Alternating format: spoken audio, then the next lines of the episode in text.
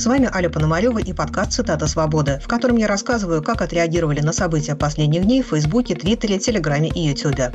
В этом выпуске речь пойдет о деле педиатра Буяновой и о визите в Москву Такера Карлсона.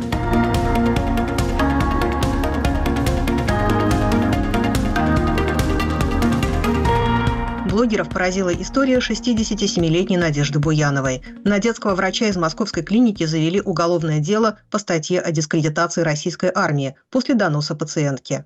Мать ребенка, которого обследовала Буянова, заявила, что врач якобы оскорбил ее бывшего мужа, который погиб на так называемой СВО. По словам матери, врач сказала, что он был законной целью для Украины. Историю раскрутили в провластных каналах, и Буянову увезли на допрос в Следственный комитет. Кроме того, полиция обыскала и заодно разгромила ее квартиру. В соцсетях широко разошлось фото Буяновой посреди перевернутой вверх дном комнаты. Дмитрий Колезев. Кажется, что не фото, а картина. Кто-то должен запечатлеть это на холсте как иллюстрацию эпохи. Виктор Олевич. Картина «Донос. Путинский реализм. 2024 год». Очевидно, что у силовиков не было никаких причин громить квартиру пожилой женщины, кроме ничем не объяснимой ненависти к ней, комментирует на своем канале журналистка Ксения Ларина. Ну, во-первых, что они там искали? Вот что можно искать в квартире у человека, на которого наорала, накричала, навизжала какая-то баба, которая сказала, что она не уважает моего, значит, мужа, погибшего на войне. Что там искать? Что делают ФСБ? Они переворачивают с ног на голову эту квартиру, они выворачивают, они сдирают ковры со стен, они взрывают двери с петель, они переворачивают все, кухню, комнатку, все. Это просто какой-то погром. Погром, как будто туда пришла какая-то банда.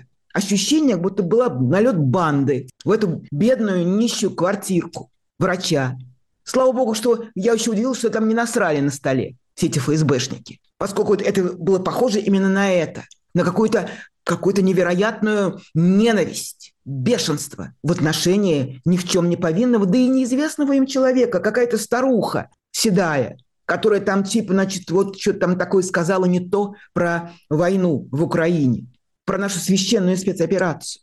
И вот возвращается эта женщина под утро из допроса, входит в эту свою квартирку, и вот стоит такая растерянная, не знаю, там кто там снимал, кто-то из журналистов, говорит, вот, вот куда я вернулась, это мой дом. Вот что здесь было. И вы говорите, это не 37 год? А какой? Ну, давайте так скажем. Это год 2024. Это год правления Владимира Путина. Это год окончательного превращения Российской Федерации в фашистский режим, в фашистскую страну. Давайте не будем сравнивать, правда, с 37-м. Многим бросилась в глаза весьма скромная обстановка в квартире врача. Николай Ляскин. Это, конечно, эпохальное фото. Хотели, как обычно, запугать и выставили это фото в сливной помойке, чтобы показать, что будет с теми, кто говорит и думает не по темнику. А в итоге зафиксировали реальную бедноту, уровень жизни врача. Заодно показали злость и тупость силовиков. Твиттер профессор Преображенский. Да, квартира обезображена идиотским обыском. Но все равно видна ужасающая убогость. И это не нищая глубинка, это Москва. Нам путинско-собянинская пропаганда постоянно твердит про огромные зарплаты московских врачей. А на самом деле они живут в убогости. В любой западноевропейской стране врач с 30-40-летним стажем – это уважаемый, очень состоятельный человек с прекрасным домом, машинами, путешествиями и гарантированной пенсией во много тысяч евро в месяц. В России уже четверть века, якобы встающий с колен благодаря великому Путину, такой врач все еще выживает. Именно выживает. О людях менее престижных профессий, да еще живущих в провинции, говорить нечего, потому что страна все еще в средневековье, где величие измеряется способностью убить людей в других странах, а не способностью обеспечить благополучие своим гражданам. Полицейские в этой квартире вели себя почти так же, как российские солдаты в захваченных домах украинцев, отмечает на своем канале Александр Невзоров. Громили семь лбов из СК. Что искали? Ну, вероятно, искали спрятавшегося за плинтусом Степана Бандеру, иноагентов или здравый смысл или мечтали найти справедливость, которая может жить в этой квартире, чтобы тут же ее ну, окандалить и придушить. И, может быть, даже сразу во дворе расстрелять за помойными бачками. В общем, и там они уже устраивают свою бучу, правда, очень маленькую бучу, но душу отвели. Они показали этим погромом и этим обыском, что и со своими, с русскими, они будут вести себя точно так же, как орки в Украине, что они и в Москве тоже оккупанты. Гадость, конечно, редкостная, лишающая всякий, даже самый романтичный, самоуспокоительный народ всяких надежд на то, что кошмар рассосется. Он не рассосется, он будет только возрастать. Вот этот джин чекизма, джин репрессий выпущен, и в бутылку он уже обратно не полезет. Он будет ширеть, темнеть, наглеть и накрывать страну. И режим продемонстрировал, что жалости у него не будет никому. Но если Буча была на оккупированной земле, там убивали и насиловали так называемых врагов, то это квартирка в Москве. Это документ того, что для них Буча везде. И они ли ее легко устроят в любом городе и регионе, где посмеют люди бунтовать или просто проявят здравомыслие и логику. И вот тем, кто громил квартирку, конечно, не удастся оправдаться тем, что они не были на фронте. Наступит момент, когда всем надо будет отвечать и всем надо будет оправдываться. Поражает в истории Буяновой еще и то, что на нее моментально завели уголовное дело. Следователи не озаботились даже доказательной базой, пишет Александр Плющев. Вот это совсем дикое дело даже по нынешним временам. Просто по доносу, без каких-либо доказательств, без записей в соцсетях. То есть теперь, если ты не понравился участнику войны или даже, как в данном случае, его близкому или родственнику, добро пожаловать к следователям. А скоро и просто, если ты кому-то не понравился. Отличие от сталинского времени все меньше. Россия возвращается в те времена, когда любого намека на неблагонадежность было достаточно, чтобы упеть человека за решетку, пишет политолог Аббас Галямов. Хрестоматийная история. Поссорилась ты с кем-то, как этот врач, а этот кто-то пойди и заяви на тебя. Она, дескать, за Украину. И все, конец тебе. Добро пожаловать на нары. В стране формируется атмосфера, когда в безопасности себя не может чувствовать практически никто. Путин превращается в президента ненормальности. На допросе в Следственном комитете с Буяновой обращались неумеренно жестоко, отмечает ее адвокат Оскар Черджиев на канале «Живой гвоздь».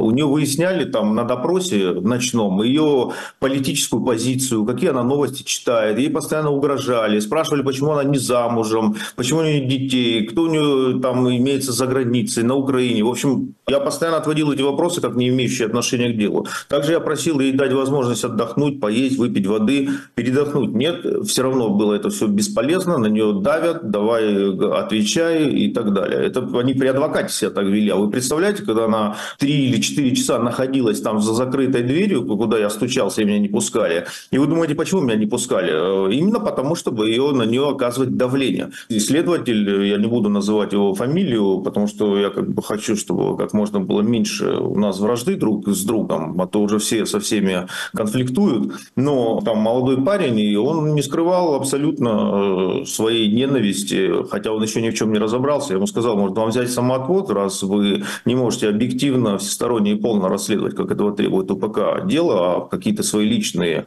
мотивы здесь используете. Вот, сказал, что вот таким не место в стране, вас всех нужно отсюда повыкидывать. Несмотря на рвение Следственного комитета, суд не стал отправлять Буянову в СИЗО. По нынешним временам это воспринимается как необычайный гуманизм. Ее даже не поместили под домашний арест. Вместо этого на Буянова наложили запрет пользоваться почтой, телефоном и интернетом. Вдова СВОшника наверняка разочарована, но так называемым ветеранам не стоит рассчитывать, что государство будет их защищать. Ни сейчас, ни впоследствии, пишет Михаил Пожарский. Кричать про обиженных ветеранов – это нынче неплохой способ расправляться с теми, кто вам не нравится. Однако в целом ситуация укладывается в шаблон типичных жалоб про военной общественности. Ветеранов не пускают в бары и клубы, ветеранов бьет гопота на улицах и во дворах, ветеранам хамят чиновники, не выплачивают положенное и так далее и тому подобное. Налицо конфликт ожиданий с реальностью. Пропаганда заставила их поверить, что СВО – это новая ВОВ, и ее участники могут ожидать аналогичного уровня почета. Однако общество прекрасно понимает, что СВО никакая не ВОВ, новое и никому никакого почета не отгружает. Причем делают так не только либералы-частники, но и низовая бюрократия. Например, менты, которые без окрика сверху отказываются ехать на вызов по страшному преступлению, когда военкору измазали дверь дерьмом. А теперь еще врачи-вредители есть. Понятно, почему вся наша провоенная публика как огня боится договорника и вообще сворачивания нынешней милитаристской истерии. Можно представить себе, с каким уровнем нашей простой русской пассивной бытовой агрессии они все столкнутся, как только государство утратит всякий интерес к теме защиты ветеранов. И в самом деле, это государство никого защищать не умеет. Его главная функция – карать. С ней оно год от года справляется все лучше и уже вошло во вкус, так что ничего другого от него ждать не стоит.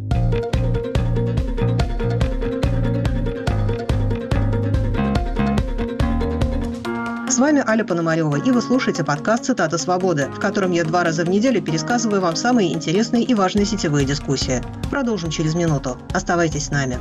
Говорит Радио Свобода.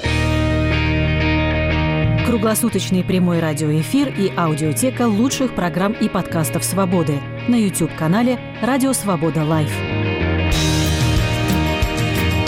Радио Свобода на экране твоего монитора, в твоем мобильном и в твоих наушниках.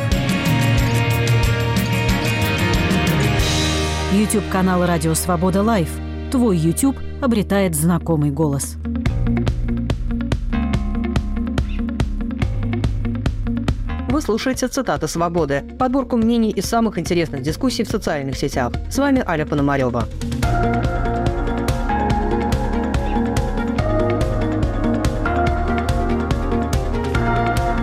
В Москве побывал один из самых одиозных американских журналистов Такер Карлсон, некогда ведущий авторского шоу на консервативном телеканале Fox News. Коротко о том, чем он известен, рассказывает на своем канале редактор «Репаблик» Дмитрий Колезев. У него правоконсервативные взгляды, иногда конспирологические. Карлсон, например, боролся с движением Black Lives Matter, боролся с обязательной вакцинацией от коронавируса, называл иммигрантов загрязняющими страну и говорил, что трансгендеры – естественные враги христианства. Он поддерживал кремлевские нарративы по поводу биолабораторий в Украине и некоторые другие истории по поводу войны в Украине. Его не раз обвиняли в расизме и в сексизме.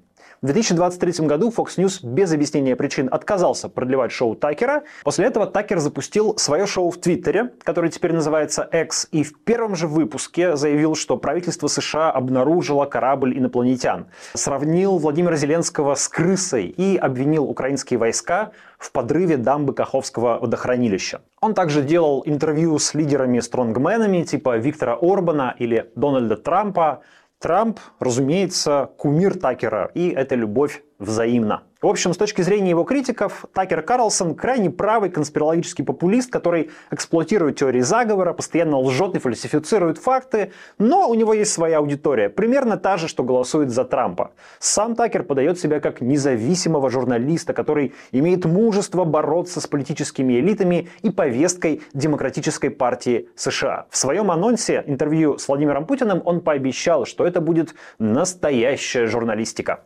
Карлсон действительно с самого начала заявил, что собирается взять интервью у Путина, и провластные блогеры пришли от этого факта в необычайный восторг. Евгений Подобный, Такое внимание западной аудитории к интервью Карлсона с Владимиром Путиным говорит о том, что западное общество потеряло доверие к мейнстримовым СМИ и наша правда востребована, как никогда ранее. Но это, кстати, понятно и по интересу к тому, что каждый день делают коллеги Сарти. Мы обязательно пробьем свинцовую пропаганду, которую годами выстраивал коллективный Запад, даже несмотря на то, что силы и средства в этом аспекте не равны. Сергей Марков. Анонс с Такером Карлсоном интервью с Путиным посмотрели 43 миллиона человек за 7 часов. Это интервью будет первым интервью Путина западным СМИ с начала СВО. Западным СМИ запрещают брать интервью у Путина западное правительство. Причина запрета проста. Все западные правительства в принципе знают, что Россия права, и поэтому делают все, чтобы скрыть логику России от своих сограждан. Ложь правительств Запада очевидна им самим в полной мере. Поэтому для поддержки лжи требуется запрет правды. Вот этот всемирный заговор и может частично разрушить Такер Карлсон. Поэтому такое огромное внимание. Пародийный телеграм-канал «Честный Путин» пишет от лица российского президента, какую именно запрещенную правду он мог бы рассказать американцам. Записали интервью с Карлсоном, рассказал ему все как есть, про гендерно-нейтральные туалеты, биолаборатории, боевых комаров, как бомбили Донбасс, как НАТО на нас напало и на Беларусь готовилось нападение, как Ленин Украину придумал, как черви от ветряков вылазят и помирают. Писатель Дмитрий Быков на канале Ходорковский Live предлагает журналистам по достоинству оценить профессиональные достижения Карлсона. Мне нечего спросить у Владимира Путина, мне с ним все понятно разговаривать с той силой, которая распирает его изнутри, а мне неинтересно и грешно. Но Такер Карлсон, безусловно, наш выдающийся коллега. Это журналист, который заставляет о себе говорить. Журналист, который имеет свое мнение, который идет поперек истеблишменту, как, собственно говоря, и мы в России.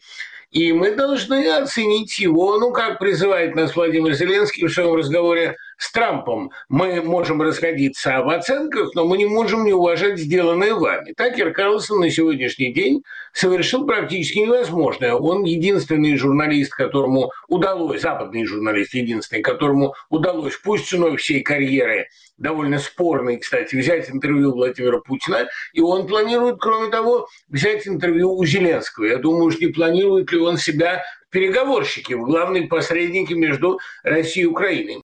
Понять Карлсона в какой-то степени готов и Александр Невзоров. Сам Путин ничего нового сказать не может. У него устойчивая персистенция. Его патология заметна невооруженным глазом.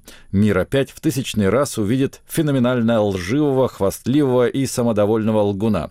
Можно понять и Карлсона. Говорящая гиена – крайне интересный объект съемки и интервью. Да, вероятно, за эту шалость на Карлсона будет наложено вечное проклятие ЕС. Последуют санкции и обличения.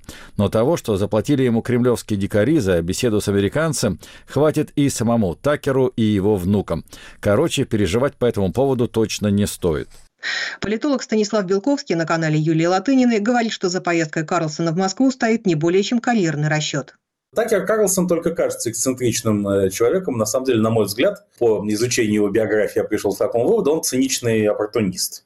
Немногие знают, что он друг юности Хантера Байдена, например. И если Хантер Байден стал наркоманом законченным, то Такер Карлсон тяжелым алкоголиком, и он находится в зашиве. Уже давно он зашитый алкоголик. А это тоже влияет на психику вполне определенным образом, ожесточает некоторые черты человеческой натуры. Но мы помним, что когда была утечка переписки его служебной, когда он работал в Fox News, выяснилось, что он страшно не любит Дональда Трампа и желал ему сесть в тюрьму а, в январе 2021 года после известного шторма Капитолия.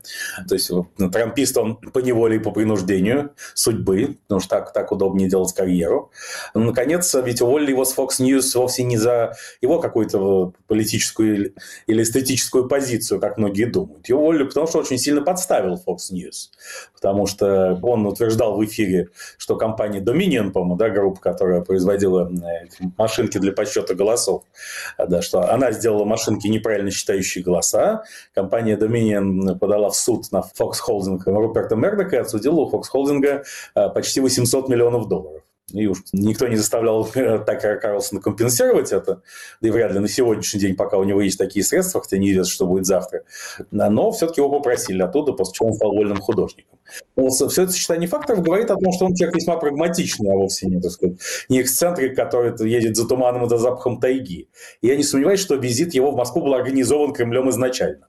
Иначе невозможно ответить на вопрос, а что, Такер Карлсон проходил карантин? Он что, прям прилетел с, с корабля на бал и сразу попал к Владимиру Владимировичу на интервью, да еще двухчасовое? Карлсона в России принимали с невероятной помпой. Это выглядит постыдно, отмечает Михаил Ходорковский.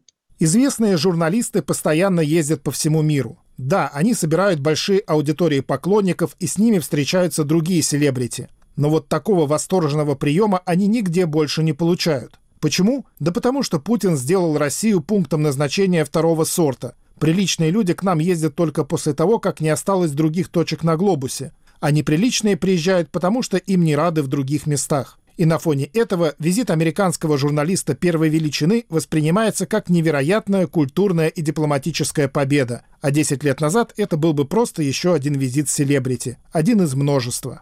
Такое ощущение, что пропаганда только что не объявляла США главным врагом России, пишет политолог Владимир Пастухов. Какой там антиамериканизм, помилуйте. Прилетел Карлсон, сожрал все варенье, которое было, и Москва без ума от счастья, сладко улыбается и лебезит. Сплошное идолопоклонство перед Западом.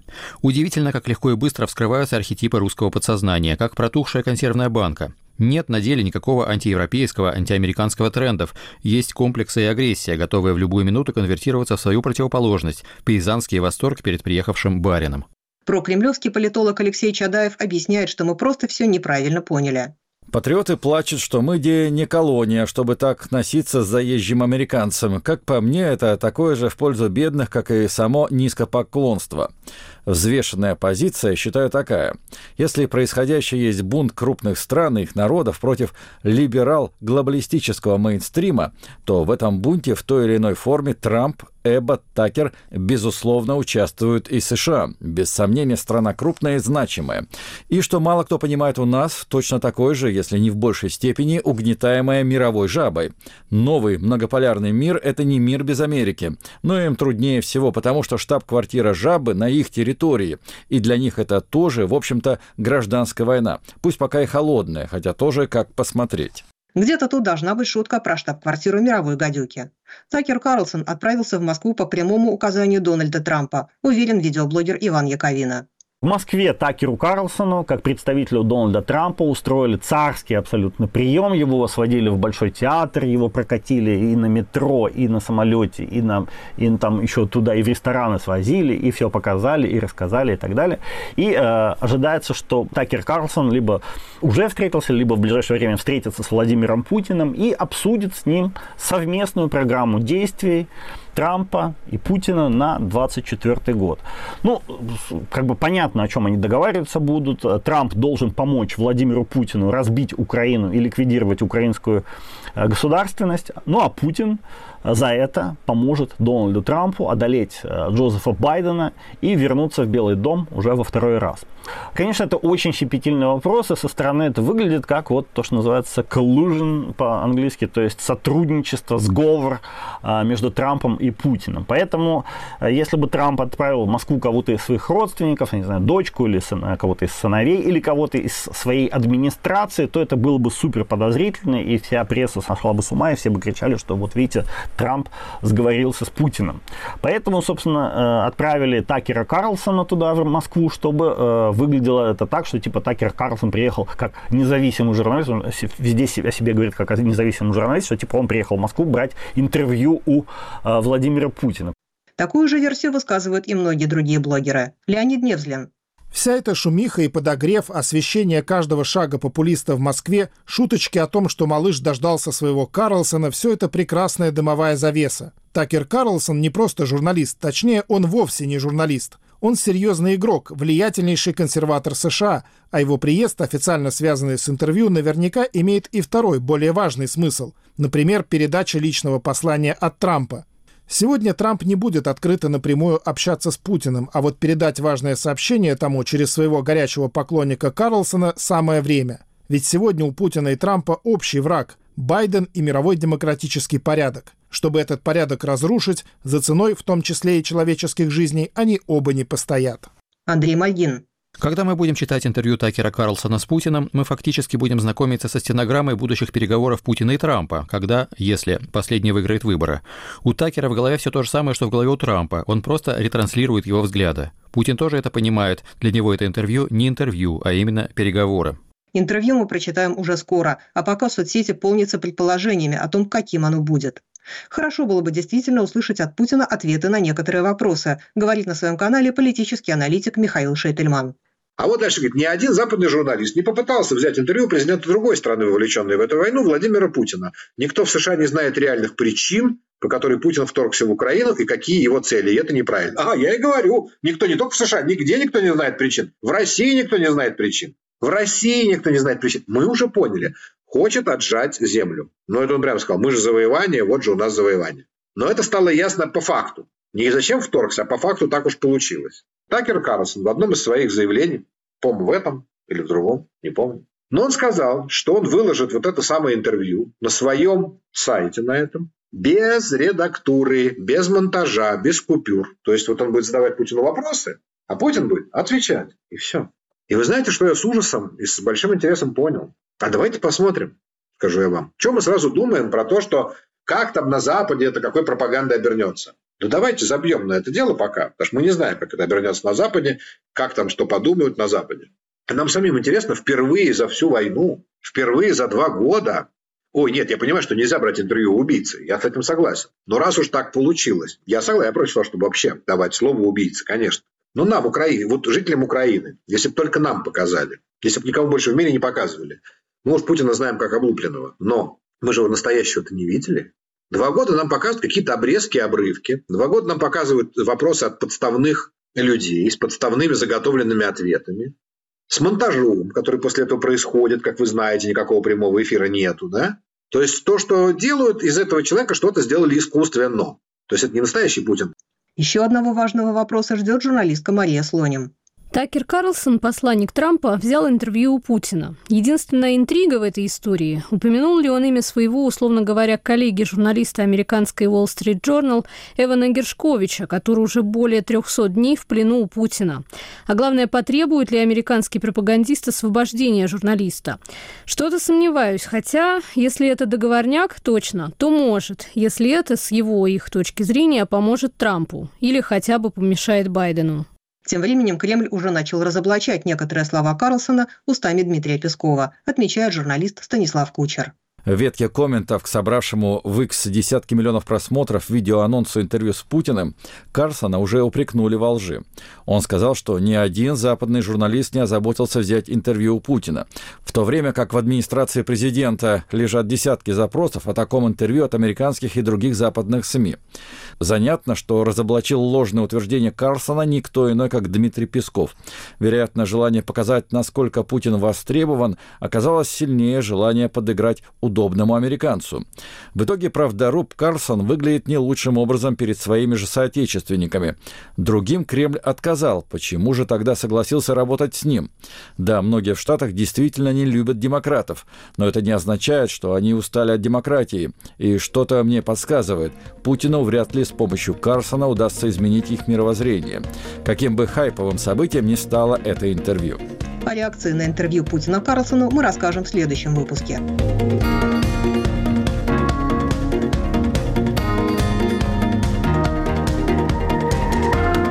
С вами была Аля Пономарева и цитаты «Свободы». В этом подкасте каждый понедельник и четверг рассказываю вам, что обсуждают в Фейсбуке, Твиттере, Телеграме и Ютубе. Слушайте нас, комментируйте и советуйте друзьям. До скорой встречи!